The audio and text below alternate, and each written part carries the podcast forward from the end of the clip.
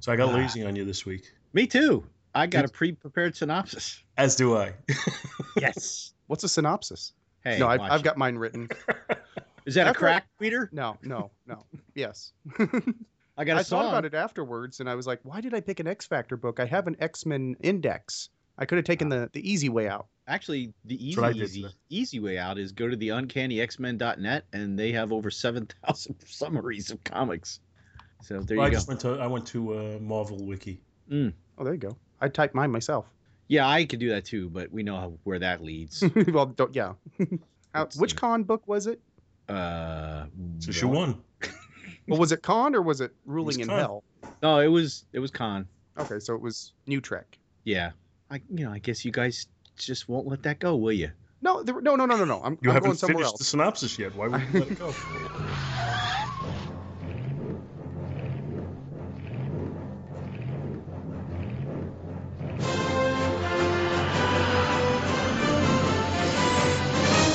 Back to the bin.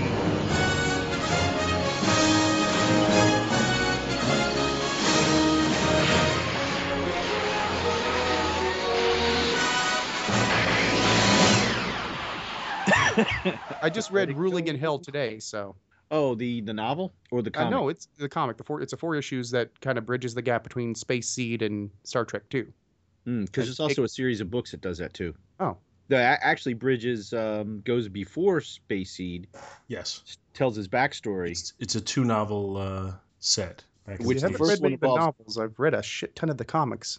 The first book involves Gary Seven from the original series. It has Gary Seven. It also has uh, what's the name, the Whale Lady in it. The Whale Lady. Yeah, from uh, from the Voyage Home. Oh, Oh, yeah, uh, yeah, yeah. That's right. I, I was thinking of like you know somebody really large. Why do I want to call her Grace? That's not her name.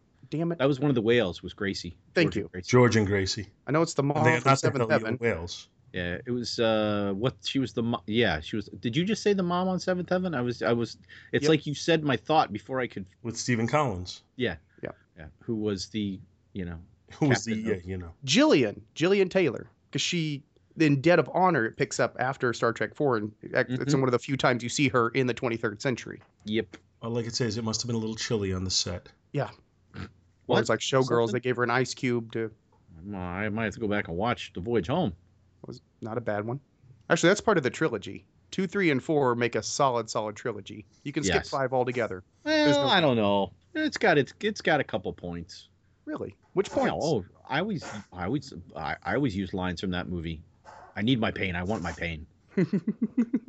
I actually kind of uh, what does God need with a starship? yeah, Yeah. But that's just because it's it's DeForest Kelley, and he's he's always great to see. No, no, I'm talking about No, that's, that's- Kirk. Oh, was it Kirk that said that? Yeah, Kirk that's Kirk. says- and, says and, it and even, even the way they portrayed the the godlike alien, I I, I kind of like. the ship closer so that I might. So it might transport my greatness. Was it you know in, in a universe with like Organians, um, Trelawney or Trelane? Should should there be any surprise that there would be an entity of this type? Trelane was a Q, by the way. That's that's not been proven. According Well, to was well, it's, it's in it's in one of Peter novel. David's books. Oh, okay. Yeah. Well, it makes I mean, sense, which but- which isn't you know is just the book series, but yeah, uh, he was a, a adolescent Q, and he had a book that tied in all those energy beings. Well, Ga- Gary Seven, get not Gary Seven. Uh, what's his name? And when no man has gone before, that that he's temporarily imbued with the power of Q.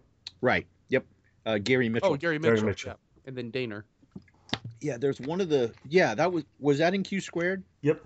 That's also the one that brings in the the other guys too. Um, I th- didn't have the little curly Q in Day of the Dove, the little spinny Oh yeah, I think that was it? that was in there, and I think the uh, the Gorgan was in it too. The fat guy that makes the little kids, you know, do the thing with their fist, dun, dun, dun, kill their parents. bonk, I can't remember the name of the. That was that was a really weird one, you know. Like they're all not weird. So anyway, I got I thought of a song today. Um, Why don't you Why don't you uh, share it with us, Doctor Bill? Well, it was it was uh, I was thinking of the barbecue and I was going barbecue, barbecue, barbecue, barbecue, barbecue, barbecue, barbecue, barbecue, barbecue. Come on and cook me some taro. No, no, not feeling it. You just cost yourself some steak. Oh no. My other one is to sing uh, Leonard Cohen Instead of hallelujah, barbecue. Well, that, that's a little better. So are we are All we right, gonna you be can able to do a, a follow up to a muck time? To a? I, I don't know. I've been having a hard time. Oh, I was thinking of doing um, Cast of Rock, Rock Rocky Three, doing Star uh uh yeah, himina himina himina himina, doing Star Trek Two. What do you think? Well, the only the only thing I have about that is though we did do the Star Trek two auditions on Star Trek Monthly Monday one time. Yeah. Hmm. We could do another Not that, not that anybody knows even what episode that was. Even if they wanted to find it, they probably couldn't. Yeah. What about the uh, the cast of Rocky Three doing uh, Corbomite maneuver? Corbomite maneuver. Uh, this is Tranya, you know. Yeah, exactly. Uh, You've got Burgess Meredith as Bailey freaking out. I don't know what to do, Rock. I'm just thinking like a, you, you, you, you destroyed my marker. I'm gonna knock you into Tamara. oh, so yeah, so he would be the little uh, Well, everybody Uh. could be, because what other voices are they doing? Mr. T would be uh, who was Mr. T last The time? fool Who, who destroyed my marker? It was Spock, right? Mr. T was Spock, wasn't he? Um, Mr. T. Yes. Yes. Tapu. I pitted to poo. Yeah. It's right. I just remember Honeywell was editing because I had to go to bed early because I had an early flight, and he I did, he kept I just I'd wake up and he'd be just laughing over at the other bed as he's editing. just be glad he wasn't laughing at your bed. No, Like sitting at the foot of it. you wake up. Oh, he- you wake up and he's like hovering over you, no. Like a laughing. little, there's a No, he had his golem at laptop on the other bed, just editing away. and He was like, I, and he told me in the morning, he's like, I was trying so hard not to wake you. I was laughing so hard. I guess he had to get up and leave at one point. He was laughing so hard. I guess I better get on something. You don't happen to have a karaoke machine, do you, Paul? what? I don't know. Let me hold on. Let me check my pockets. No. Well, I mean, or well, or like a uh, like a PlayStation game that does karaoke or anything. Because you got a PlayStation Four.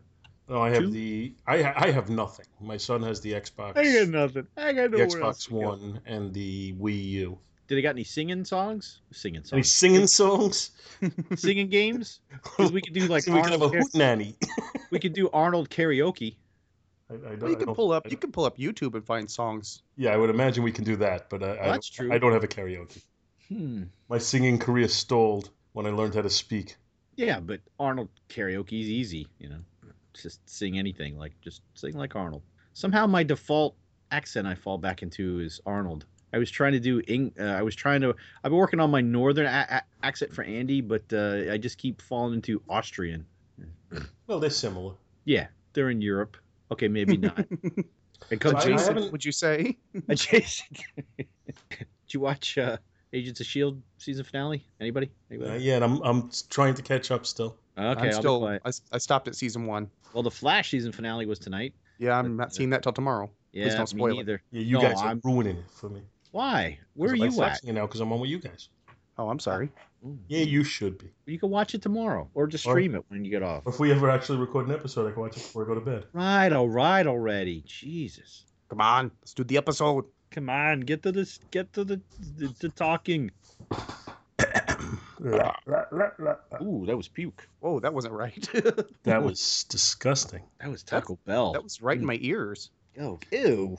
Oh, it burns. Crap. Oh, that was a blurb. he's turning into Smeagol right before us. Burns the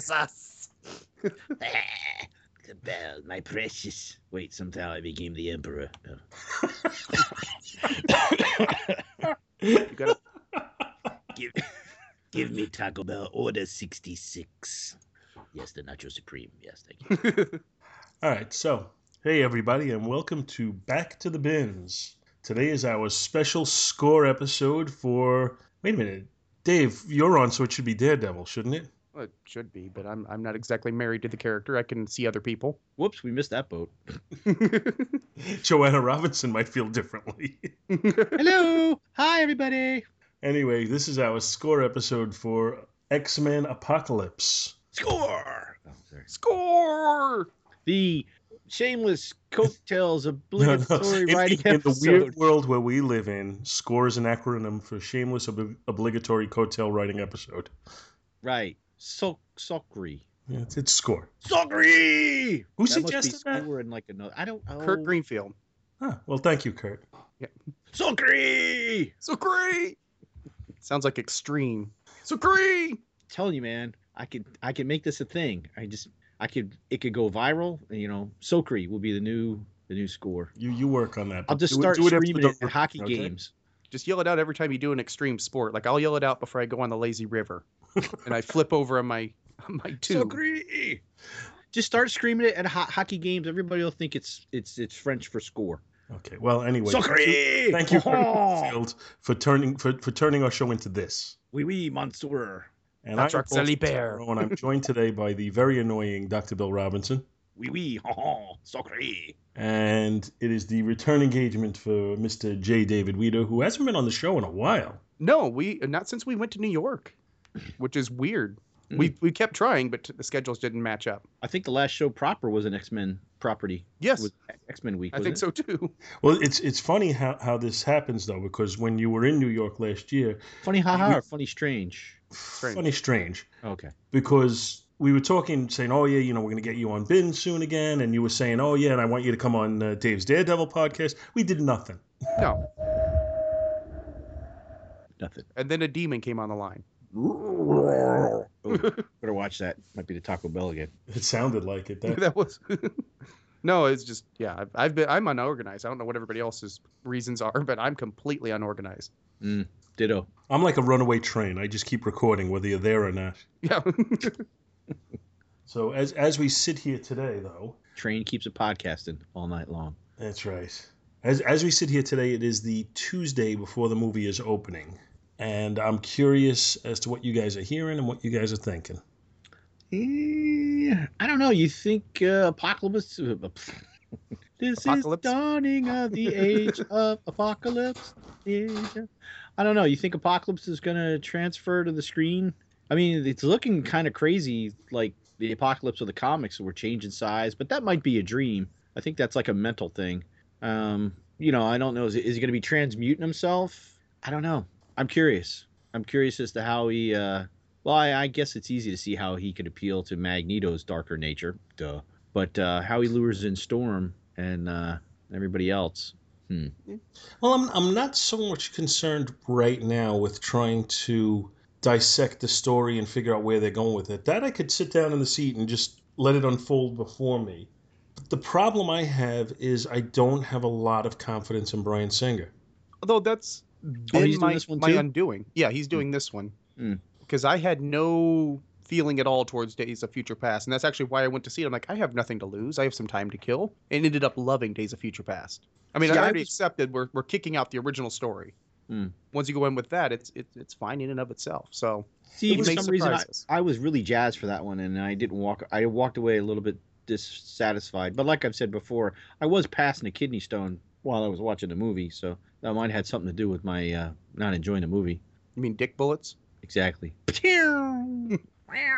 That was one where I enjoyed sitting there watching it, but then afterwards, when I mulled it over and thought about it, there were certain aspects of it that didn't seem as good to me as they did when I was initially watching it. You know, there's a di- there's definitely a difference between watching a movie and just letting yourself get enthralled by it and taken into it and just enjoying the moment and trying to look at it with a critical eye. Hmm. And I thought that that movie fared much better under the former than it did under the latter. And usually, I mean, it's not even just for the show, but I find that that's what I do with a lot of movies. Is I, I watch them, I just let myself get taken away by it, but then afterwards, I start giving it more thought as to what I saw in there and what concepts and what the acting was like and what the story was like. And sometimes my opinion of the movie elevates afterwards, and sometimes it lowers. And it didn't lower tremendously, but I would say it did lower in this one. Yeah, I would say with the, for example, Winter Soldier, the the one from a few years ago, kept going up after I'd seen it because I had no complaints about the movie. Whereas Civil War, if you start deconstructing it, that plot kind of it's rickety. Do I still enjoy watching the movie? Yes. Will I start tearing it apart? No, because I don't necessarily want to destroy that one. There's certain aspects of Zemo's scheme that just kind of didn't make total sense to me. We talked about that in our Civil War review. But all that said, I really enjoyed that movie. So I don't think it's I don't think it'll lower by very much at all, if at all. But this one, I don't know. You know, I I really thought X2 was one Electric Boogaloo. that was going to be the the one that we were going to compare them all to until First Class came out, Oh Yeah. and and that is it's like the perfect X Men movie. I mean, I have so I I I really don't have any criticisms of that movie at all. which is one of the ones that Bryan Singer hasn't done. Exactly. Did was he even a, an executive producer on that? Uh, I think Or he had had an he- executive producer role, but he certainly didn't have any didn't significant he? role in its production. Which was the one that he left to go to Superman Returns for? That was X Men Three, right? That was X three. Yeah, it was the last stand, and you could tell that one. Ah man, I'm not wired enough. Hold on a second. Is that a lukewarm Diet Mountain Dew, Bill? Room temperature, baby. There you go. Why don't they have any uh, endorsement deals for you? Uh, Because I'll be dead before they can come to fulfillment. He's been perfectly preserved by Mountain Dew. We replaced all the fluids in his body with Diet Mountain Dew. He'll live forever. So you're like Vance Astro. yeah, just just wrap me in tinfoil and Yep. shove Diet Mountain Dew into my veins. I think we're no. I know what we're doing for the barbecue. Hey, whoa. I mean, I'm sure Diet Mountain Dew was like one molecule away from formaldehyde anyway. So, I mean, it's the same freaking color. Oh, I'm sure. It's probably formaldehyde c- colored dye. Die is being the opposite. word. it's, it's, No, die it. So, anyway, you can't diet without die. You can't spell diet without D I E. thud. Oh, what was that? I was just went "Eh," thud, like I just dropped over. Anyway, so I'm apocalypse. shut my door real quick. So, so uh, as I was saying, uh, seeing the commercials for it, first of all, Apocalypse looks to me, I, I don't know, I, I, I'm not so sure I like the, the appearance. Just doesn't look. Oh, quite he looks pretty close to the comic book. Yeah, but I think I don't know. Even think- even Oscar Isaac admitted he looked goony in that. He looks like Ivan Ooze from Power Rangers. Somebody else hit that on the head. Hmm. I can't unsee it. So yeah, so I'm, I'm a little concerned about if he's just going to look silly instead of threatening.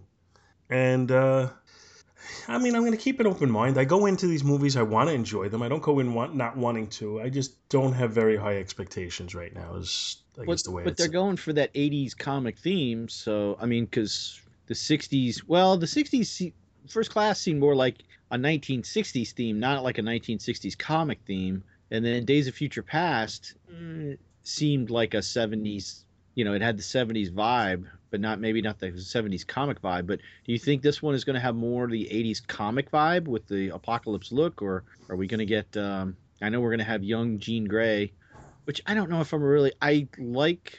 You know what? I'm not really thrilled about the actress that plays uh, Jean Sansa. Grey. Yeah, I don't know if it's the character or the or the actress. Although recently she has seemed to have gotten a little bit better on on on Game of Thrones, but I don't know. I'm curious as to how she's going to play Jean Grey. I mean, yeah, she's got red hair, but I don't know. We haven't guys- seen anything to that end. I don't know how any of these characters are going to play except for the ones that we've seen established. Hmm. And then we've got a, a young. I can't. I don't even remember who's playing young Cyclops. That guy. That guy. But hey, That's it. Nightcrawler's in it, and he they they found a genius way to incorporate his costume. It's a Michael Jackson jacket, like he wore in Thriller. Hee hee. Shimon. Poof. Bamf.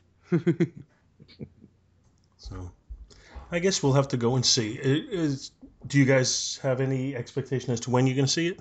Not opening Um, weekend. I mean, it's a mem- yeah. Memorial Day weekend's pretty much open. Um, I might go see it Friday or uh, maybe s- no. I'm recording Saturday, so no, that ain't no. It's Sunday. I'm recording. I don't know. I think so, so sometime this upcoming weekend. If if Ben wants to see it, I'll go see it. If he's not interested, then I may not go see it. But I should probably see it anyway, just for the show. Bite the bullet. I I'm waiting a expect few to see it on. Saturday. I got a quick question. So, did he actually just, which I don't know if you'll catch what I'm saying. I was listening to li- this recent listen to the prophets, and he was whis- he was mentioning Wallace Shawn, and he said Willis Shawn, and he said he was his brother. And for a moment, I was starting to believe him, but then I realized, oh wait a minute, he screwed. You know, he he kind of let, It was kind of like when you when you talk about Rudy. which It's- I get. Which the, thank you for the uh, who oh, who put who put that up that that picture of um, Rudy with the James Rhodes figure with all the war machines and the red skull in the back saying you are failing. My mom even liked it, and she probably has no idea what it means. That was uh, Derek William Crabb, Thank you. or Thank you, as they call him on uh, the Fanhole podcast, Derek WC. and see, I didn't. I thought you were talking about somebody entirely different for the first couple minutes, and I read that issue. Like, who, who's this Rudy? Is this the the new secretary? This is Miss Arbogast not available? I I live in my own world. I've just learned over the last whatever it is, three, four years that we've been working together, that you just you just roll with Doctor Bill's things. You try you try and correct him. Usually, you know, you, you you run, run the risk of losing a finger or something. He's a biter. Wash, Walsh. So Rudy, anyway, Brody. today we've decided to, to look at some X Men books, and naturally, as is normal for these things, I went truly old school, whereas you guys actually went fairly re- fairly similar in time period with the same book. Yeah. not with the same issue, but the same series. Right. Well, you know, funny actually doing a score episode about the movie character we're going to be covering that's going to be in the movie. Just saying. I was kind of like X Men 42. What the? F-? I went with with a pivotal issue. We're gonna have to redefine pivotal. well, yeah, it is a pivotal X Men issue, but I mean, it is an X Men movie. But I, I would just have thought you would have something a little bit closer to the time frame in Well, question. to, to Paul's credit, he did say any X book would do. to Paul, there we go. There's a To Paul, It's, it's ball. my, my, stopped my, up, dude.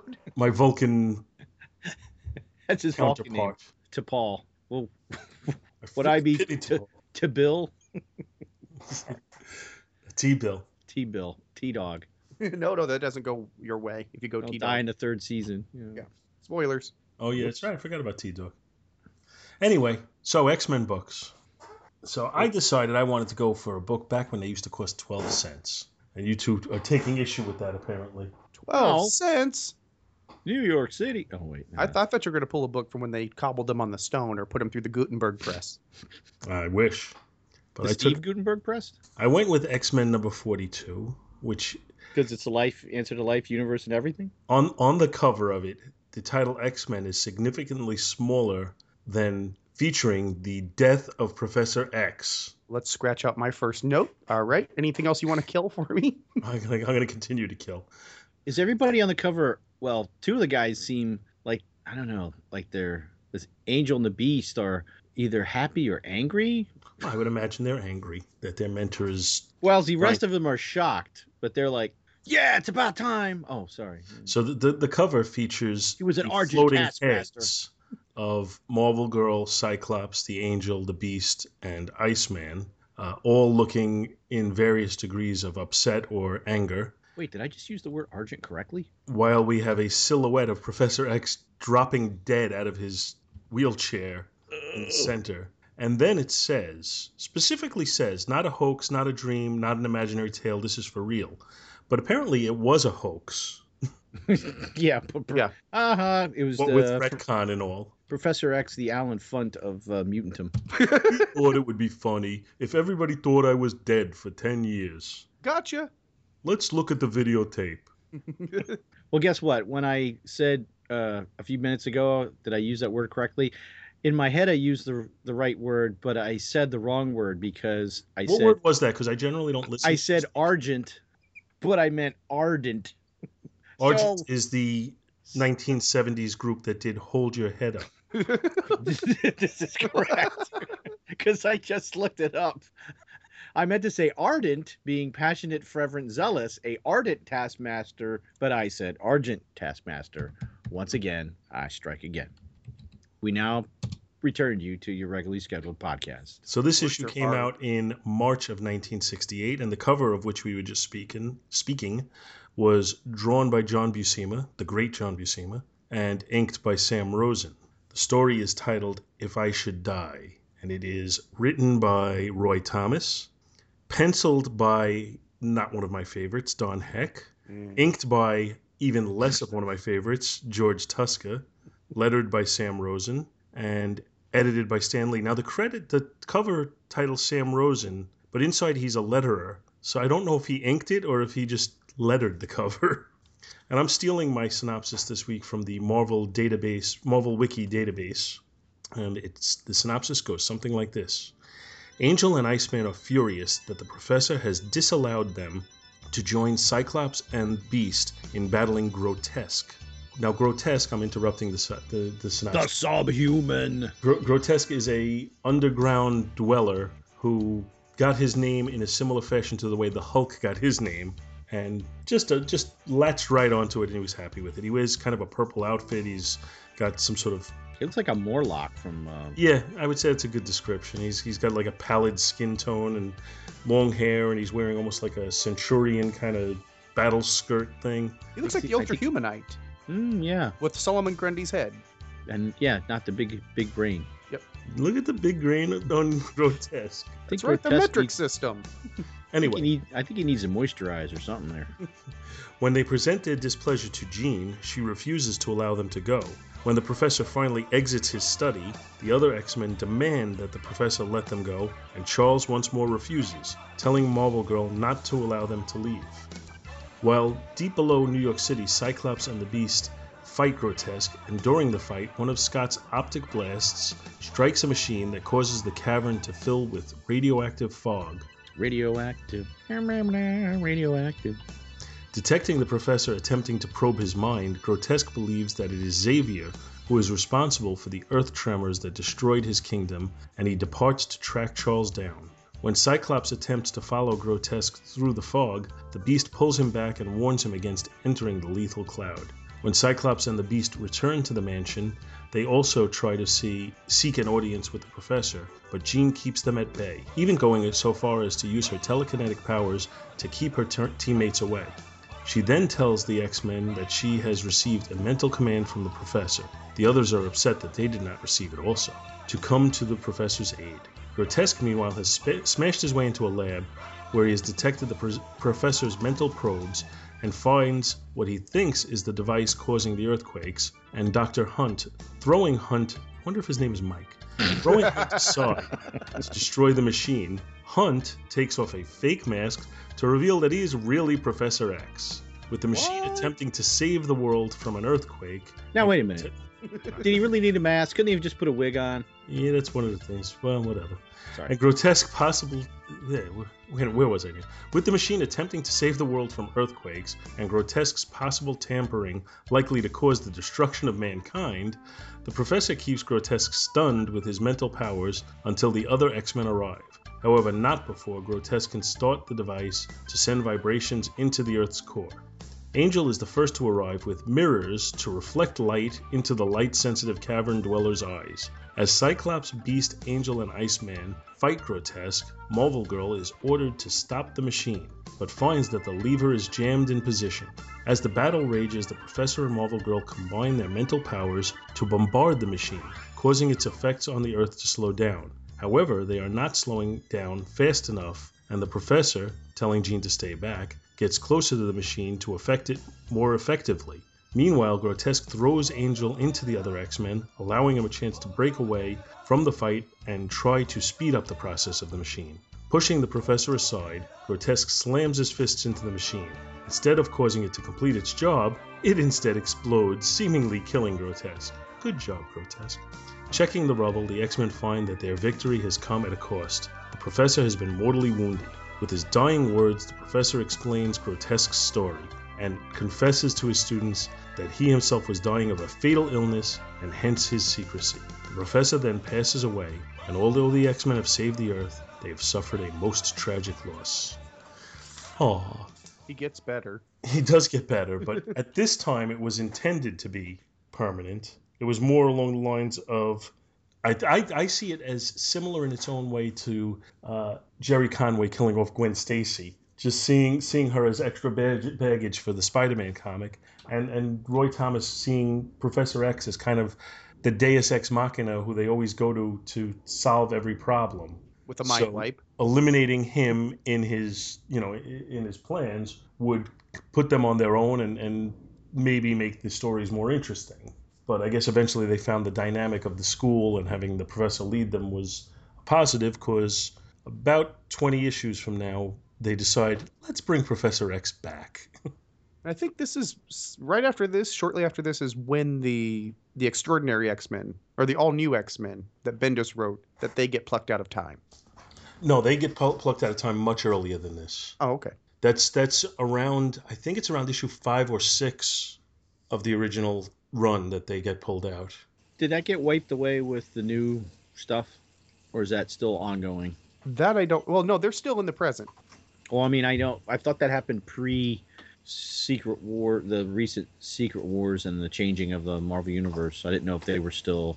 I, I don't know how much they wiped away since they did that. I'm They not. really up- didn't. From what I've been reading speed. so far, they haven't wiped away a lot. Hmm. Spider Man for sure is, is pretty much picking up where it left off, Oh, and okay. not not necessarily for the better. And of And course, there's Spider-Man still no lost some of Fantastic its Four. luster to me over time, but What's that, Paul? I said Spider-Man has kind of lost some of its luster for me in the Dan Slott run now. Yeah. I liked it a lot for a while, and now it's ever since they ended the Superior Spider-Man run, it's it's kind of lost some of it for me. I enjoyed Superior Spider-Man for what it was. It was a it was a gimmick. Nobody had any doubt about that, and it was a it was a pretty decent read. But it just was it ground down to a, a pretty stark halt at that point. Like I said, I was good with it uh, for for that run, and then they brought back Peter, and I don't know, it just seemed like Slott Slott didn't have much to say with the character unless he turned him into Tony Stark. Yeah, and that's that's continued so far. But this is not a Spider-Man score episode. This is an X-Men one, and uh, Speaking of ugly costumes, how about that Angel outfit? yeah, that's Does your mama dress your boy before you go out now? Angel has not. Had, Angel has had many, many costumes. Not too many of them were, were all that good. I always What? thought the simple the simple bodysuit with either red or blue and the halo on the chest. I think Yeah. that's probably the best one. Yeah, I like the blue one. Just well, they, fun. they did the blue one originally when that costume was first introduced, and then uh, I think it was under oh, I thought the red one. Byrne and Claremont that they brought the red one in. Yep, they would and they would alternate. I like them both. I just like that design for him. But the the suit he had on in this, the one he had on when he was in the Champions, there's some there's some bad cost bad outfits in there. What was, the, what, was the, what was the champion suit? it was another that like was the red. with yellow suspenders. Oh, really? Oh, I thought it was more open chested than this. It was similar to this, but with an open chest, if I remember correctly. oh, so he was uh, he was Angel from the Village People. Yep. Well, you got to remember the time period too. In the 70s, that would have been the look. The open chest. Think of the Submariner's costume. What? Speedo and wings? No, no, when when he got when he got the the black. oh, when he had the black vest. The the chest was wide open. Yeah. And then uh, even the Luke Nightwing Cage. costume in the early 80s. Luke Cage with his shirt. Sweet Christmas. Exactly. So page fourteen is Professor in the middle panel with the close up of Professor X's face. How did you read the word radiation? Radiation. Little Star Trek two there. Ship Have you is seen that safe. yet, Russell? Leave Russell alone. What are you, Russell's spokesman, like the guy for Britney Spears? Leave Russell alone. no, I'm not. No, I'm no Chris Crocker. There's there's some this this is not my art team here. Don Heck and George Tuska just ugh. But I would say looking at it, it looks to me like the layouts are better than the final product. So I'm gonna bl- I'm gonna blame some of it on the inking. I'm gonna blame a lot of it on the inking. Gene seems to come out okay. The rest of the characters, it's like they're trying to be Kirby, but well, I know they probably were. They're probably ordered to be, but Mm. they don't quite. Especially the opening Reach it. page with Angel's got a Kirby-esque look, but it doesn't quite pull it off. Yeah, it's like Willis Kirby, Kirby's long lost brother. It's just not quite as good. Well, I I, go I hear to- he was Jack's stunt double. Look at uh, Grotesque's face at the bottom left panel on page three. hey, stop that. Oh, he looks, Stop he's getting me. punched in the face and looks kind of disinterested. Yeah. I'm gonna take a nap now. Did I leave the oven on? Although I'm, I, I I do like on page four the bottom three panels the way they kind of progress into each other. Mm. I think Kinda that's like a pretty decent layout. A triptych. They're one image, but split up. Well, no, they're not quite one image, are they? Yeah, two of them are the same image, but Yeah. but it kind of leads. It's still I think they may have been drawn to be one image, but between the inking and the coloring, they changed it to, Yeah. to change the third panel. I like uh, page two. Jean Grey's really striking a pose there. Yeah, she is. Oh yeah, And and, and Warren seems to notice. Hey, Like he, he seems to be less angry all of a sudden. well, well, look where him and Iceman are both looking. Oh yeah. She's like, I'm up here. I'm up here. Poor My Jean Grey. She's the Molly Ringwald of the group. I also I do like on page eight the sequence with Professor X fighting off uh, Grotesque. Now, see, I had to. I have to admit, I, I had to read this issue twice. The first time I went through, I kind of thought I was with it, and then I kind of thought about it after. I'm like, what did I just read? And I don't know. I don't know that that chalks up to the art or the fact that this is kind of a, a, a simple story stretched out over not quite full length, but close. Yeah, it's not even a full issue. No, but it wouldn't. This would be, for example, an, a a third act of a single issue if you take it down to simply the beats. Yeah, Sorry, I was just scanning to, to the other story with the living diamond. I need some money. Let me break my finger off.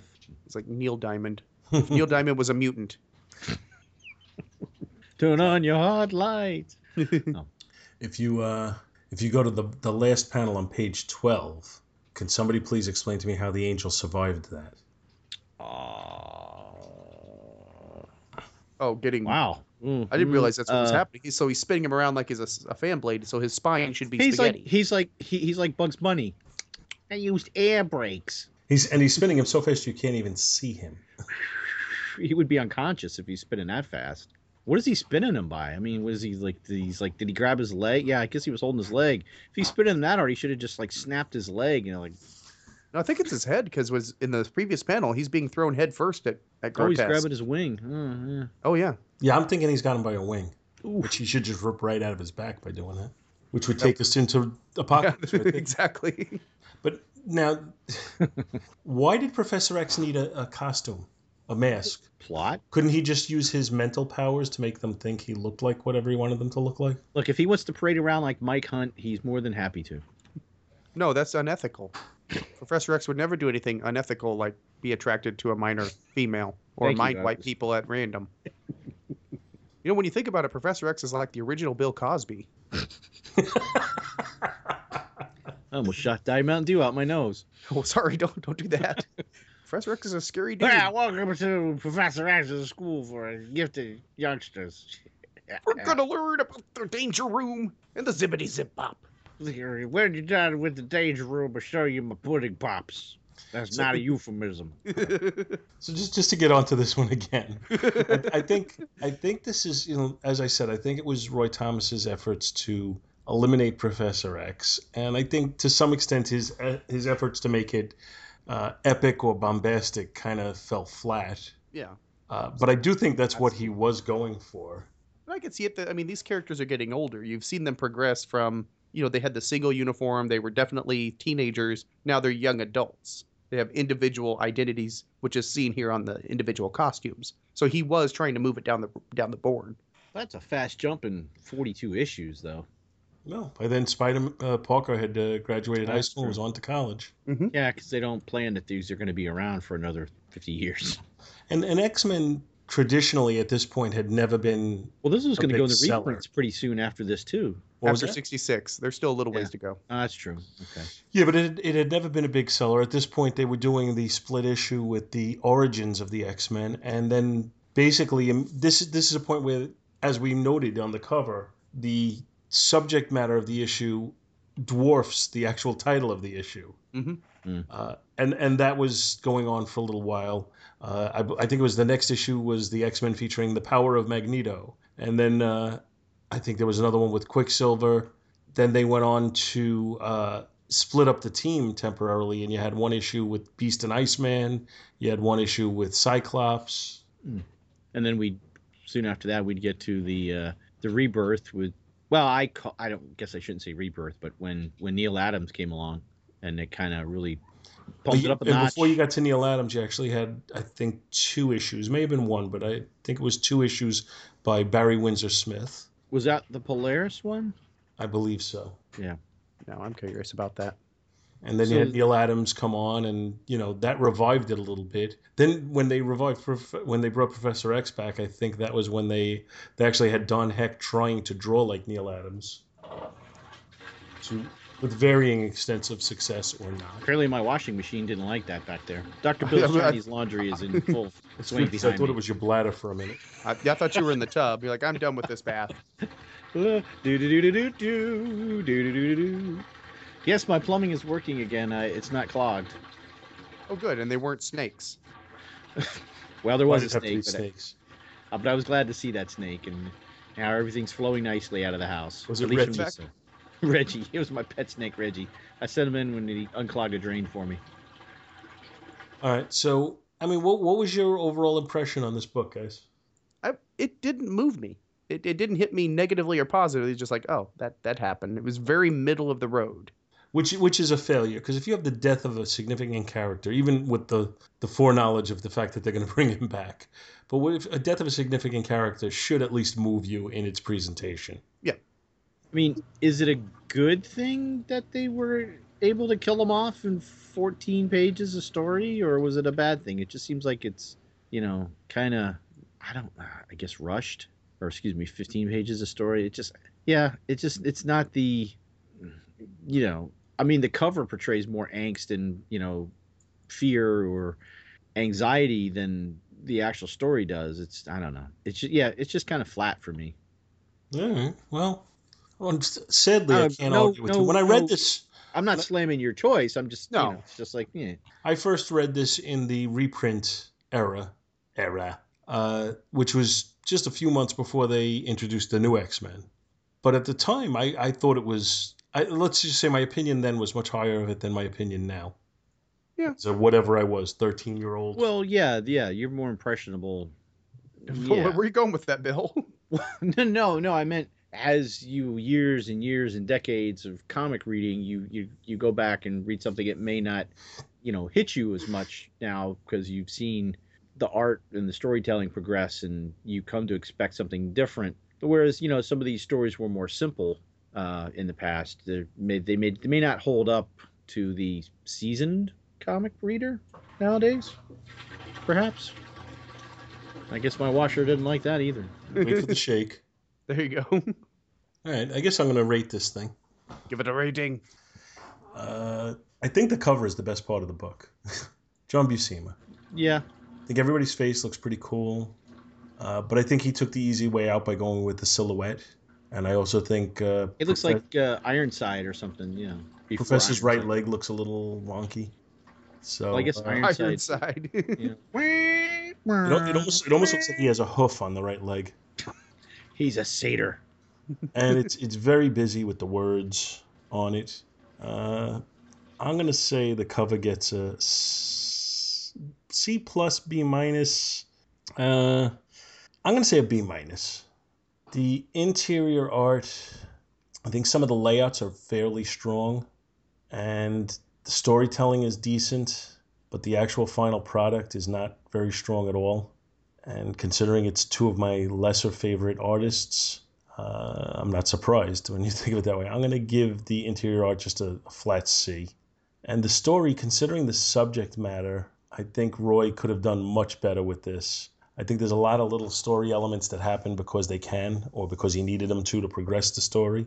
And there's a lot of just convenient dialogue. And then, yeah, okay, he's dead. Let's all cry. Um, didn't really serve the purpose that I think it was meant to. So I'm going to say a C minus on the story. And overall, I'll give the book a C. I'll go. I, uh, cover wise, I think the idea is much, much better than the execution. If you take it down to the core idea of a silhouette of Professor X, the way you described it, Professor X's silhouette, the reactions of the characters on the side, good idea, lackluster. So I'm actually going to go just a notch lower and give it a C minus. Uh, interior art, like you said, the layouts were great. They just never, they never gelled. They never quite completely came together. So I'll give interior art I'll go with a C minus on that as well. And story, there wasn't much story. There was the idea, there was something that was set out to be accomplished. It was accomplished, but did I feel moved or upset or at any time did my pulse go up? It did not. So I'm gonna give, I'm gonna go ahead and stick with the C minus theme and just give it a C minus across the board because it's not terrible. It just never really goes and tries to be anything other than mundane. Um, yeah, the cover is the best part um, of this book, uh, aside from the little bit of wonkiness on Professor X. Um, now, I now in, in the story, it was saying that he was using mechanical legs. I guess at this time too, because at one point he stands up and he's. But I didn't really remember he had mechanical legs at this point, or like maybe just braces.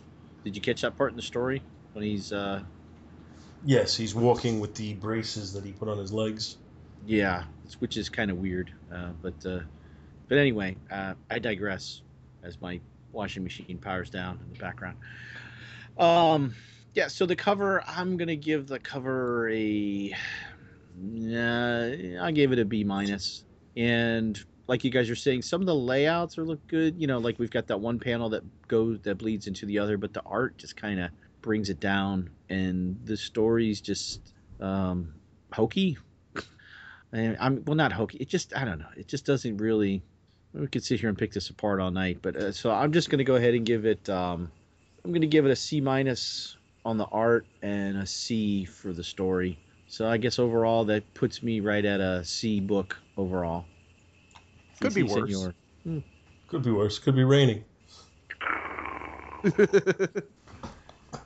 All right. Now, with my old time book out of the way, Old timey Paul Spataro book. it's time to get into a more modern book. And I think, Bill, you have the earlier of the two. hmm Yes, My have memory is correct. X Factor 25, and maybe Dave can help me with filling in a little backstory for anybody who's not familiar. Um, from what I, because I didn't go back and read the first 24 issues, but I remember from reading because I was getting these when they were coming out, and basically X Factor at the time, the original X Men after finding Jean Grey, I believe it was in like uh, Fantastic Four 263, 267, somewhere, around there. And, and there was also an Avengers issue that tied into that. Right. They had found a cocoon at the bottom of um, Jamaica Bay and found that the original Jean Grey, the um, Phoenix Force had stuffed her in a cocoon and did a f- photocopy of her psyche. And it was actually a construct of the Phoenix that died and not the original Jean Grey. And so, so she came back. The original X Men got back together and formed a group called X Factor, to where they posed as people going out and capturing mutants when in Mhm. reality they were actually finding them and training them then they on the flip side they posed as a group called the exterminators and um, to i guess lure these mutants out or just it was it was a really, little bit convoluted and then you figure out later that it was all put up by the guy that had helped them form cameron hodge to basically discredit the mutants themselves basically they were duped so along the Oh. way, we had um Angel had through a battle with the Morlocks had lost his wings, was in a state of depression, and ended up um, looking like he had committed suicide, but he really didn't. It was a big ruse uh, that Hodge had actually tried to have him killed with a group called the Right, and Apocalypse had actually beamed him out of the plane before it blew up and gave him metallic wings and made him one of his horsemen. Is that pretty vague there, Dave? Pretty much, pretty much, you got it. All the all the necessary points. Okay, and I think just prior to this issue, Beast had been infected by one of uh, Apocalypse Horsemen because he has four mutants that he powers up and makes him his four horsemen of the apocalypse. And I believe Pestilence had infected Beast so that the more he uses his strength, the dumber he gets. Yep. Okay, so that. And by the way, he's Beast is back to his human form or the semi-human form. yeah, because that had for a while. happened just before, or did that happen the first issue of X Factor or a little bit before Short- that? Shortly thereafter. Shortly after. Right. He he turned himself back to his normal, you know. So they actually all looked like their original, um, somewhat like their original X Men. You know, slight variations on their original u- uniforms. Uh, so we pick up with X Factor 25, which came out, and this information comes from Mike's Amazing World of DC Comics. The cover date is February 1988. The on sale date was October 27th, 1987 and cover price was $1.25 and um, our writer is louise simonson penciler is walt simonson inker is bob wiacek letterer is joseph rosen colorist is petra scritesi maybe? Editor is bob harras and our story is judgment day Oh, and by the way, I lifted this, uh, much like Paul, I was a lazy booger and uh, lifted this synopsis from the uncannyxmen.net, and I thank them for their uh, concise synopsis, which is often something I don't do. They have a full summary. I can read that if you like, but it'll be a while. But anyway, let me get Even back reading to somebody else's summary, you managed to make it take long. what's that supposed to mean? I think it means what I just said. Judgment Day. Apocalypse's horsemen take off for Manhattan, intent on causing mayhem and destruction. Mayhem. X Factor, restrained, is unable to help. Beast uses some of his remaining brain power and figures out a way to get Iceman free, who in turn sets his teammates loose. They battle with Apocalypse and he manages to get Cyclops and Marvel Girl sucked out of the ship. Jean and Scott go after the remaining horsemen down in Manhattan. First off is Pestilence, who gets away. Then Jean goes for famine and Scott goes for war. Both of their both of their battles are incomplete when Apocalypse teleports them away. Back on the ship, Iceman and Beast go after En Sabah Nur, Sabinur, Apocalypse. that guy. That guy, the guy with the face and the lips and the funny voice. Anyway, Doing Beast, Bill Cosby again. and my four horsemen of the apocalypse. Yeah, the looks and the face. And... the Most of. Apocalypse's plot involves like picture page. Now Apocalypse has got the picture pages with his page and his pencil. Hey, hey, hey! Apocalypse on his way. it's Apocalypse in it. Anyway. Beast rips out a piece of the ship's wall, which causes the cloaking mechanism to fail and the ship's stabilizers to go offline. With the ship in a tailspin, Jean and Scott decide to return to the ship to try and help. They run into death and have a brief scuffle. I guess you could call it that. They continue towards the ship, which hits the antenna on top of the Empire State Building. Ooh, foreboding. We might actually go there in a few weeks. Uh, Jean holds it, in, it uh, holds it in the air, but Warren comes flying through and slices it in half. But actually, they were already holding it, and I think Power Pack was helping. But then he slices it. You know, the, the synopsis is a little bit out of uh, kilter. It says, and then it says at this time Power Pack shows up and lends a hand, which actually they showed up before. Back on the ship, Iceman and Beast manage to surprise Apocalypse. Surprise! It's a party for me. So he takes it. So he takes it up a notch, and has Warren teleported to the flight fight because actually he says you're on to the second level. This makes it sound like it's a video game. Uh, with Death gone, Scott and Jean head back to the ship, leaving Power Pack behind to watch over the city. War and Death go after X Factor, and Iceman comes up with a plan to snap Warren out of Apocalypse's hold. They continue battling with Iceman nowhere to be seen. Then Warren spots him and goes in for the kill, shattering him in his ice form. Luckily, it was only an ice sculpture, but the trick worked and Warren realizes what he's doing. Now X Factor's back together and they go after Apocalypse. He escapes though, and Warren ca- with with War, huh, good God, y'all, and Caliban in tow. X Factor decides to stay in the ship and try and stabilize it. Luckily, it lands in the bay and turns over on top of their former headquarters. Crunch. A gaggle of news people wait outside to interview them. The team publicly declares the truth about X Factor, and Cyclops gives the message to humans everywhere not all mutants are evil. We're just highly, highly destructive when we battle. Oh, wait, no, he doesn't say that. You can kind of glean that from the, uh, you know, the story. And one of the nice things about this is that there's a lot of, uh, during this book, there's a lot of, um, we got the little captions saying go see this this issue and go see that issue to where some of the um, horsemen disappear. Um, like i believe famine goes off to a captain america issue. I think it was like three yeah 339 and then power and then they say uh, you know go to power pack 34 for to see what happened with this other character. So they kind of it's nice that they kind of tie this into the to the rest of the marvel universe that it says you know much like like we say you know nowadays or like in some of the marvel movies well well where was so and so when this was happening and why didn't they ha- help out? In this case they actually do have other heroes help out which is a nice nice little you know coherency. Coherency? Is that a word? Yeah, that's uh, of the Somewhat. marvel universe Not so sure. I, I, I think you're thinking more like cohesive.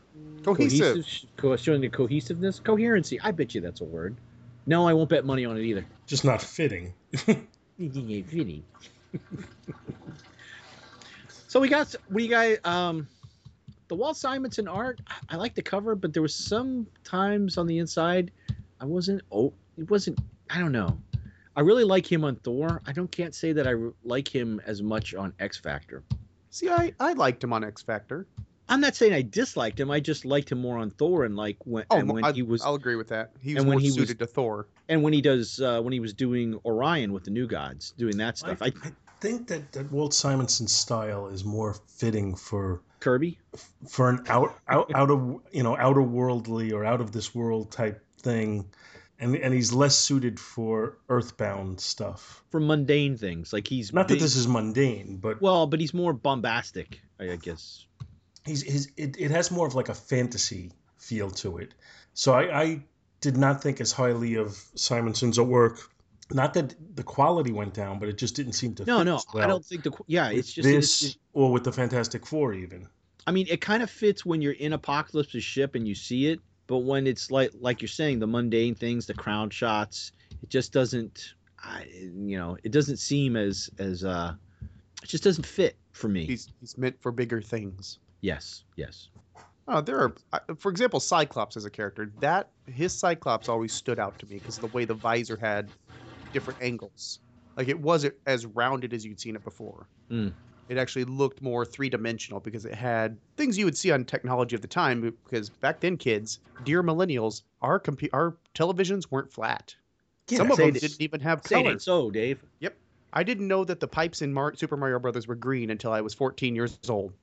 That part's not a joke, actually. I had to play it on a black and white television, so Black and So white. what is this that you speak of? Is that like a is that an Instagram filter? No, but I, I liked I liked that his tech It's called sepia looked- tone. his tech looks three dimensional. You were mentioning the ship, and you know that's that's the bigger than life stuff. Mhm. But his cityscapes don't quite have that same oomph. Right. So I'll, I'll, I can see what you're saying. Yeah, the ship is pretty. uh, Just, I remember the ship, and then I, actually the ship will come into play later, and it might actually. I remember. Does it come into play in your book that much? Of- Uh, no, not really. Just a little bit. but there, but there was a point, you know, because it's a sentient ship, and they, you know, it becomes their new he- he- headquarters after this as well. Mhm. I don't remember if down the road the sh- like Apocalypse takes the ship back over and turns it against them. Uh, I so- believe he does right before. Doesn't that- the that- ship sacrifice itself to? Yeah, because That's it's, it's right. part of when uh, when Scott's son got sent away and became Oh, Cable. so we're talking like in the issue like sixty something. Sixty something. Yeah, Yeah, sixty something something. you know those. We don't keep those in our heads. Numbers. Who needs them? Bah. So Paul, did you did you read X Factor at, at the time it was coming out? I did when it first started coming out, and this is about the time where I was falling out of. I, I think this is just after the time when I fell out of comics altogether for a while. So I was not reading this at this point. When it first started coming out, was kind of my the tail end of my initial comic collecting run. Gotcha. That's kind of what I did. I I mean I had a few early issues. The thing is I came back around this shortly after this or right around this time, and there's Archangel. Mm. Yeah, That's a I, heck of a leap. I fell out of comics uh, a little bit after this. So what? This came out in October. I think about four or five months later, um, like in '88, about, about April, I was actually getting ready to go in the Navy. So then I was kind of out of comics for like a good year and a half, and kind of had to come back into it later when I, you know, got kind of settled in and and had He's uh, back in. had a semi-normal life, you know, to where I could actually store some stuff with me and have a place to put things. So, because comic books take up a lot of space eventually if you're buying Yeah. a lot of them. I just didn't know if you got because I vaguely remember Fall of the Mutants. I remember, especially remember the Captain America issue you were talking about. But yeah, I don't, remember. I, I, I know I haven't read a lot of crossovers with the ones that they mentioned with Power Pack and Cap. Mhm. Um, I just remember the main storyline stuff. Power Pack. Actually, became a fan of Power Pack late in life. That's right. I'm saying it, and I mean Oh, it. I'll stand by it. that. It was also written by Louise Simonson, by the way. There was a horse alien in that. Anyway, there are aliens in this. Well, yeah, it was the one No, from. Oh yeah, no, no, that's right. I, I was thinking, I was thinking Beta Ray Bill. Sorry. Yeah. He was a It kind of horse face alien, but that was different horse. yeah, alien. no, the Power Pack did involve the origin involved a, a pretty blatant horse, like he's from BraveStarr. For those right, that and remember then the 80s, they were fighting the Snarks. something like that. Yeah. Wasn't No, that a I- breakfast cereal? no, I think you're thinking the Snorks. Oh, okay. No, I think they were fighting the Snark. Was like the name of the alien race that Yeah. Power Pack was going up against.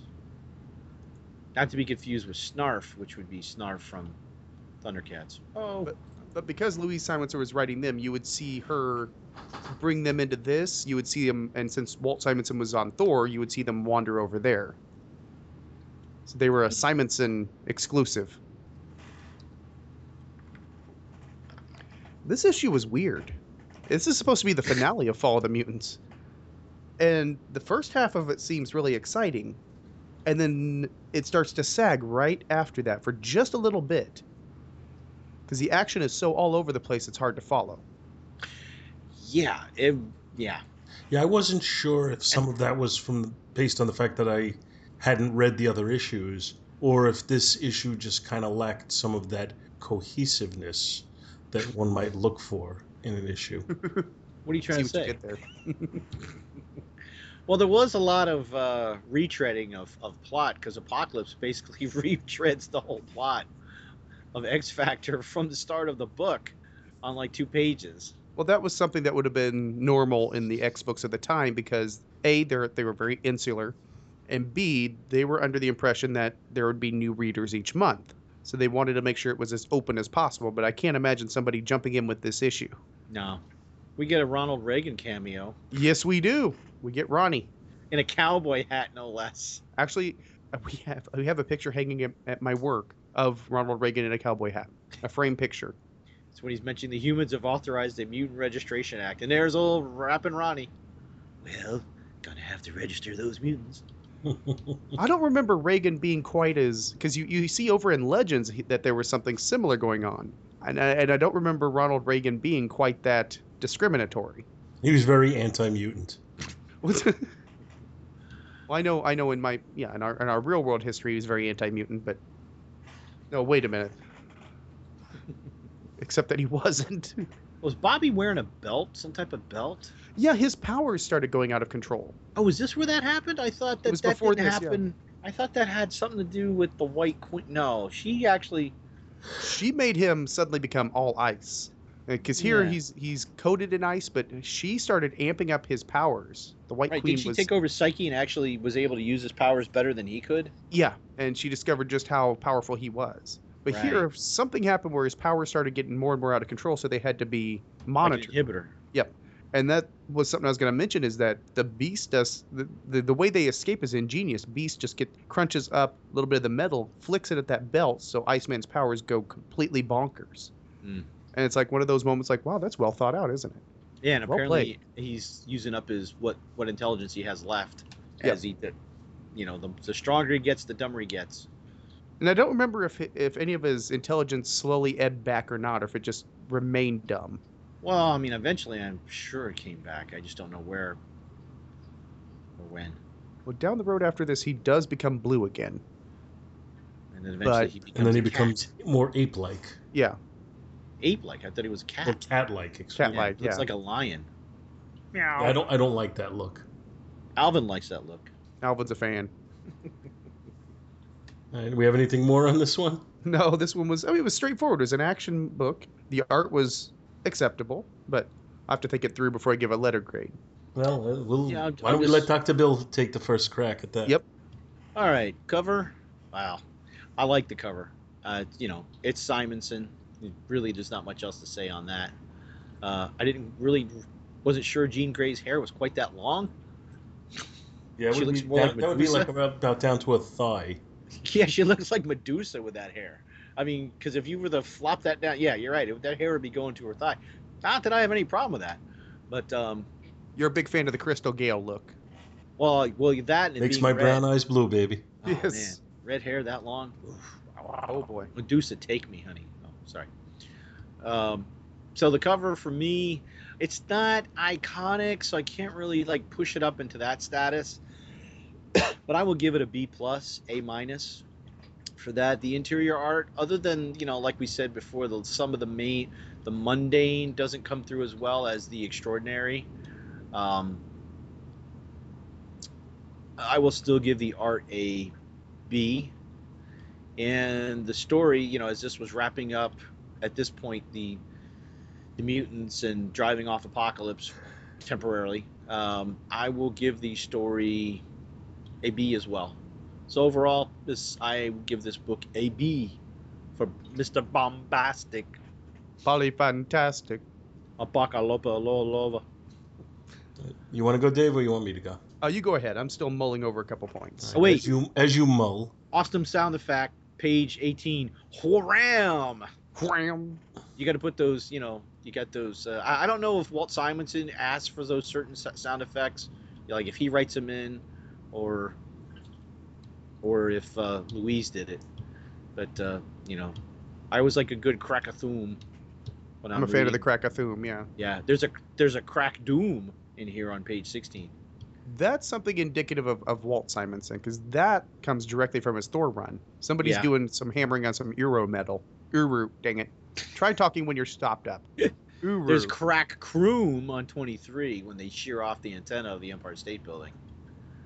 Let's I hope that doesn't it. happen. Yeah, that would, that would really be bad. I'm not that cool with heights already. If an antenna's falling, I'm just gonna go ahead and fall with it and pray. like, let's just get this over with. Uh, anyway, I'll stop interrupting your. Yeah, sorry, Paul. that's all right. Uh, I like the cover. I think it's pretty solid. The Beast looks like he's very contentedly is to sleep. Well, he is a little addle-minded. Yeah, I guess. Oh, I see. He actually, yeah, that's right. He is sleeping. He's it's nappy time for he just looks comfortable, laying on rubble, sleeping. Oh, the steel girder is so comfortable. Um, the cover almost looks a little too monochromatic for me, except for you know a couple of little splashes here and there. Jean Grey's costume and a couple other little spots. It's very blue and purple. Well, it's purple. The sky's purple because the ship is blocking out the sky. But you Mhm. can't necessarily just disseminate the ship itself from the sky. And yeah, that's because yeah, there's that little logo and such there. there. But yeah, Yeah, they could have made that, that that like sliver of sky down there a little bit lighter blue. yeah, I, th- I think there could have been some some choices with the color palette that would have helped it a little. But there might be a storm rolling in. But I but I think the cover is is pretty well done. Uh, overall, I'm going to say a B plus on the cover. I think it's solid, and it would entice me to buy it, despite the fact that this thousands of year old guy feels the need to put a big A on his belt buckle. Hey, is that frowned upon? It's just silly. It's like when Galactus had the big G on his. hey man, don't, the interior art, don't I'm hate the hater. quite as high on it. I, I I like Walt Simonson, despite the fact that a lot of things in his style go against what I traditionally like. Uh, the pencils are usually very very loose, and anatomy isn't really a huge consideration in his mind. But I usually enjoy his stuff, and I enjoyed this one. I just don't think it's his best work. I'm gonna say a B minus on the interior art, and the story. As a standalone issue, I did kind of feel like I was a little lost on this one. So I'm also going to say a B minus on on the story, and I'll give the book overall a B. I don't think I'm too far off. Uh, cover wise, I agree with you on the color palette that it, it took a while to disseminate that that was the ship there. Um, also, I, and this is just my anal retentive mind, but that's what I'm bringing to the table. Part of me thinks that this should be centered, that it should be symmetrical. He, he should be shifted over a little bit. A little bit, yeah, because this looks like it should be joining in with a like an adjoining cover on Mm. the left hand side. It feels like it's part of a multi-cover thing, and it might have been, but I don't recall that. I don't think so. but overall, I mean, the, the components are fine. They're a little off. Um, like you said, Marvel Girl's hair is a little long, but I'm not worried about that. I'll I'll give it a I'll, I'll go with a B because the parts that were there are fine. They just need to be separated out a little bit differently. Um, interior art, I have to agree with Paul. I mean, this is a little bit scattered. It's more the layouts than anything that just don't work. I think there was too much story to put into this many pages. So it's like a crossover that came up to a you know climax, but we didn't quite have enough room to really do the climax right. So I'll give the art. I'm going to give that a B plus because that's more story based. So with the story, I'm going to go with a B because of the aforementioned reasons that it was 10 tons of crap were put in a five ton container. so I'll give it. I mean, I'll average it out to a to a solid B. All right, and that's X Factor number 25. And then we'll move on to our final book of the night. Yep, which is X Factor number 34. It'll- Now, uh, interestingly, before you get to this one, I recently did a comic book uh, store on Free Comic Book Day. I did a fill up a short box for one price trip, and this was one of the books that I walked away with that day. Mm. Score. score. Sacre. Picked up a, Sucre. picked up a score book. A Sucre book. Yes, that too. Um, this is the November 1988 issue. Uh, it is entitled Death, kind of like Diet. You got to die to have a diet. Anyway, pretty much the same creative team. Louise and Walter Simonson on writing and penciling chores, respectively. Uh, Bob Wiacek is inking. Joseph Rosen is lettering. And Petra Scotese or Goldberg, whichever you want to choose, is there. And the story goes thus. The formal angel, yeah, formal, great. He's formal. He's got a bow tie and everything. The former angel turned apocalypse horseman Death is angry. His girlfriend Candy Southern has been kidnapped by his former friend turned conspirator at large Cameron Hodge. This is just another step in Hodge's multi point plan to destroy Warren Worthington, aka the Angel, aka Archangel now. Did you all follow that? All of this was shown on Hodge's massive PowerPoint presentation, by the way. Shame on you for sleeping through that meeting.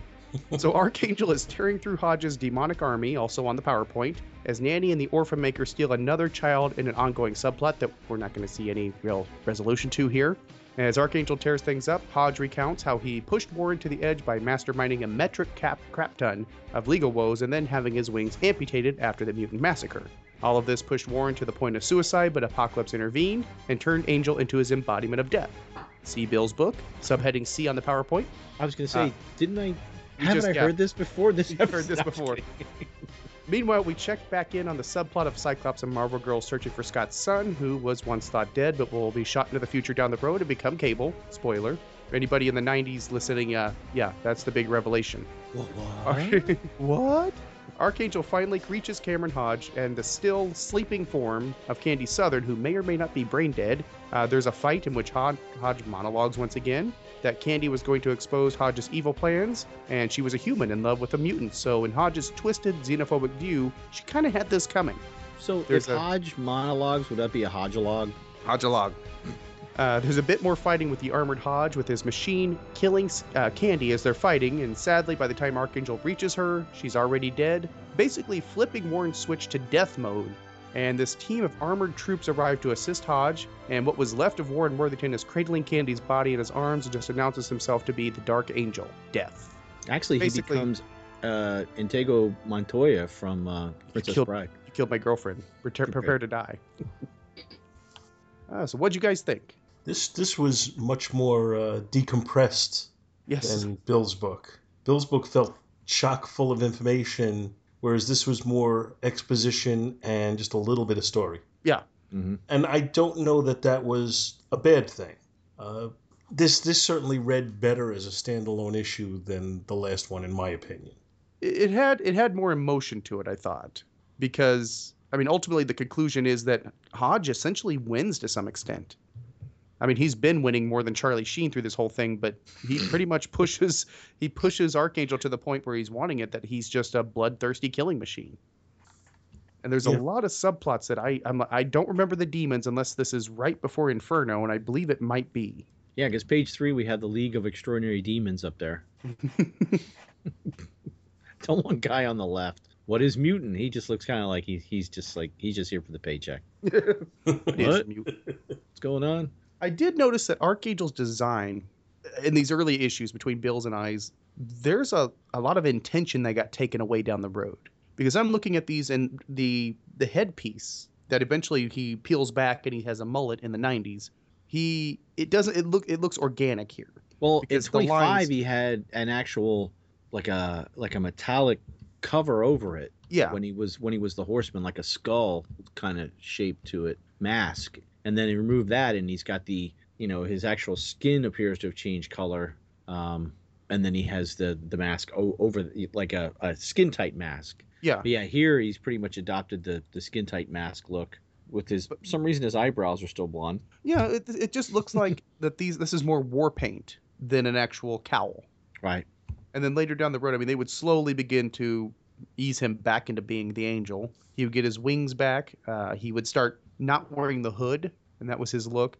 And for what Warren went through in this, that just slowly eroded the potency of this. Because this was Then a big deal. then at one point he goes completely back to human Yep. and then his blood can heal people and then i think at some point before like in the past few years couldn't he change forms between archangel and I- his normal look He had, yeah, he they, had they image have done inducer, I some of that. Yeah. yeah But this was, I mean, this was a character that got, to, to put it mildly, put through the ringer. Everything got destroyed around him. This is like Born Again. He had everything taken away from him, except he didn't quite come through it as gracefully as Daredevil did. which is Yeah, which is saying quite a bit. yes. Uh, yeah, I thought this was a good character study. Like I said, a lot of exposition in it, but that was okay. It maybe you know maybe it's because I haven't read every issue yet. Maybe if I if I had been reading it month on a monthly basis, I might feel like, all right, come on, let's get on with the story. Yeah. But as a standalone issue, I kind of like you know that it let me understand everything that was going on. Well, for the most part, you know, there may have been some subtleties that were lost. Um, and I do like I like the feel of the artwork more in this, despite the fact that it's the same team. I think he he brought a little bit better game to this one than he did to the previous one. Like the fight between Angel and and and and Hodge, it just seems it's like very. it- It just flows and the action just goes really good. It's and the, just the art, the it's art seems to be just a little tighter Mhm. uh, and darker. Like color palette wise, or No, just uh, tone. okay, I could see that. I could see that quite a bit. And plus, this is um, I mean, essentially, this is building to a one-on-one confrontation, and one that's been building since Hodge has just been slowly tearing stuff up for Warren, and now he's killing his girlfriend. So the the intensity of the oncoming fight kind of puts you through the first half before they get hands on each other, because you know there's going to be a beatdown. Yeah, Yeah, 'cause and at this point you, you you're looking forward to it. Yeah, this guy's got to go. Exactly. Now, at the end of it, end of this, is it? It looks like he cuts Hodge's head off, but I know Hodge later down the road comes back and he's pretty. I think I want to say better. he's a cyborg. He's part of the phalanx.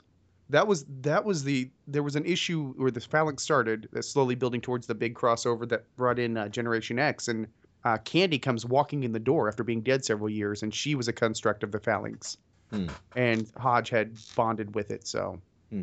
so he doesn't come back in the Or traditional. maybe I'm thinking sense. Donald Pierce that becomes a cyborg. Oh yeah, Donald Pierce always was a cyborg. yeah, Yeah, but there day was one. something. Yeah.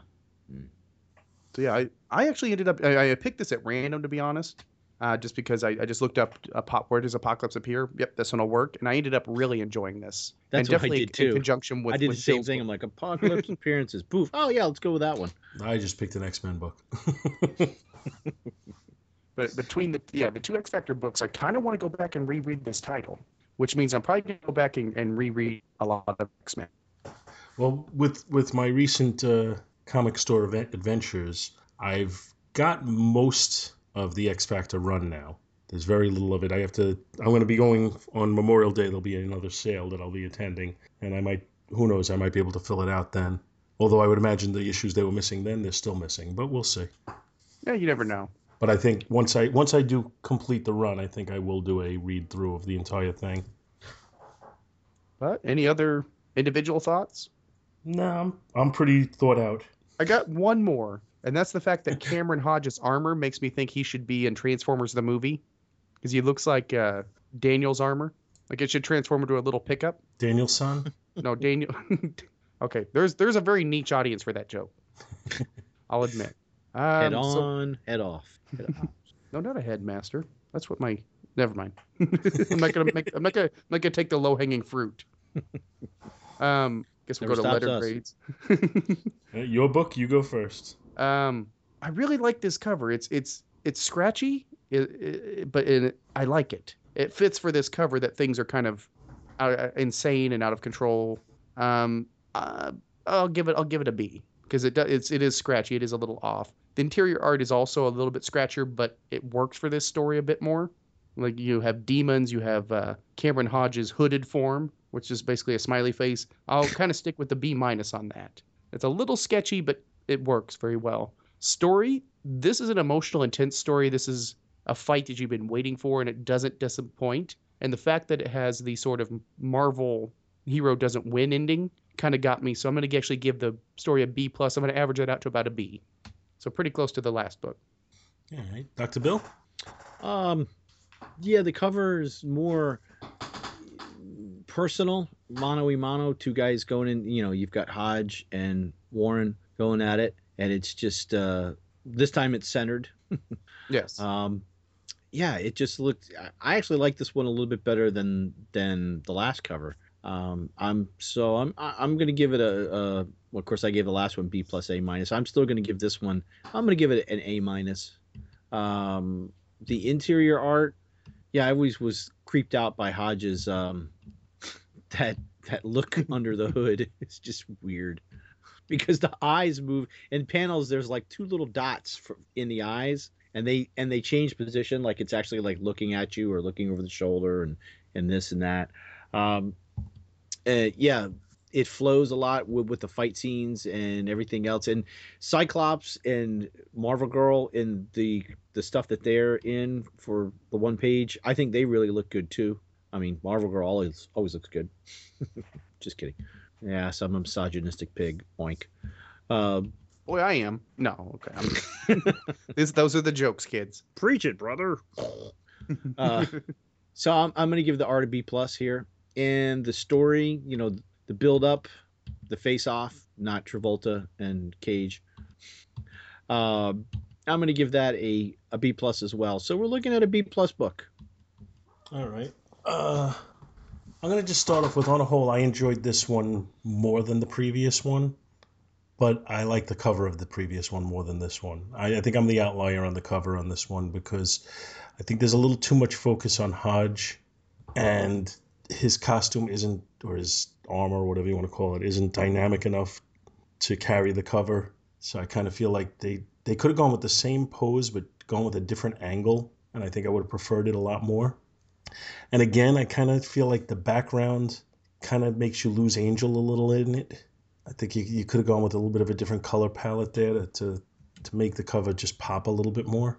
I mean, I know the the contrast of Hodge's armor against Angel does give you that contrast, and the wings uh, also contrast, but just the background just seems to be you know nothing special, just there. I'm going to say a C plus on the cover for me, which is you know still not bad, but it's just I don't know that this would entice me to pick it up on a newsstand.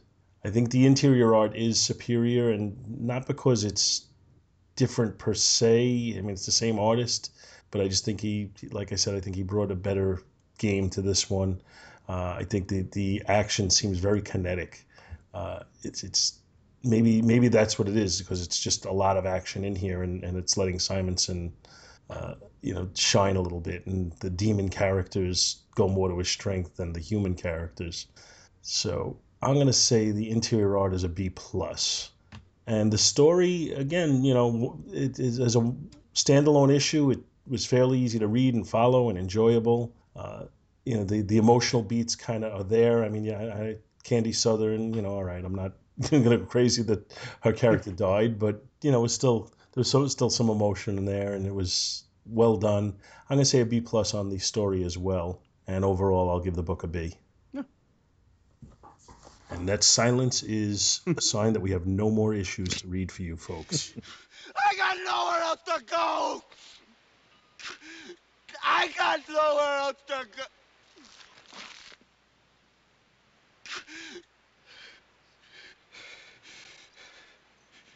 I got nothing else.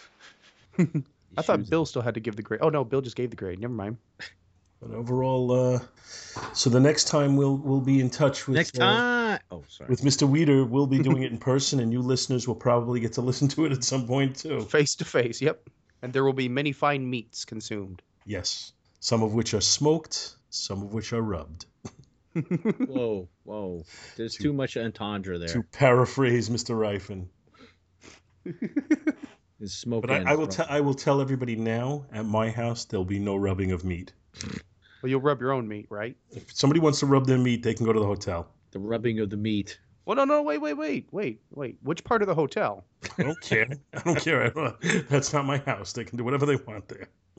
But you rub in the privacy of your own room is up to you. That, that's your business. Yeah, it's, it's your residence. You want to rub the meat, you can rub it. That's fine. I want nobody rubbing meat in my house. There'll be young. There'll be young lads here. I forgot about that. Yeah, there'll be kids this time. Yeah. Not really, not really that little. I mean, Logan's 16 and uh, I know. Don't ask me how old he is. 14. I know. 12? No. Actually, I think he will be 15 this October. So he's 14, which is what I just said. Yeah, whatever. He's almost. He's he's He's- got hair he's growing on his legs. Bill, it's May. He's 14. it's not almost. He's halfway there. By June, he'll be halfway. He's to halfway, which means he's 14. That's that's 14 by legal I am circumstances. 14. When, when you're 14, you on stop saying I'm 14 and a half. I just, 14 until you're 15. I just turned him into a Sound of Music song. See, I thought you'd go Bon Jovi with that, but no, Bon Jovi you Jovi? took a different path. Yeah, halfway there, living on a prayer. Oh, mm, yeah. Mm. Wow. Thank you so much for listening to our show, and we hope you'll continue to join us each and every week for more good old fashioned comic book back issue awesomeness. You can contact Back to the Bins to leave feedback, comments, questions, suggestions, and criticisms via email at backtothebins at gmail.com or by joining the Back to the Bins group on Facebook. Back to the Bins is a proud affiliate of the Two True Freaks Internet Radio Network, which you may find at www.twotruefreaks.com. Two True Freaks is a registered trademark of DiManzo Corps of Milan, Italy, all rights reserved.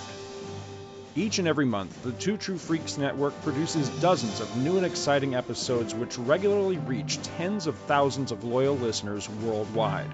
Sponsorship and or advertising opportunities are available. Inquiries may be made via email to twotruefreaks at gmail.com.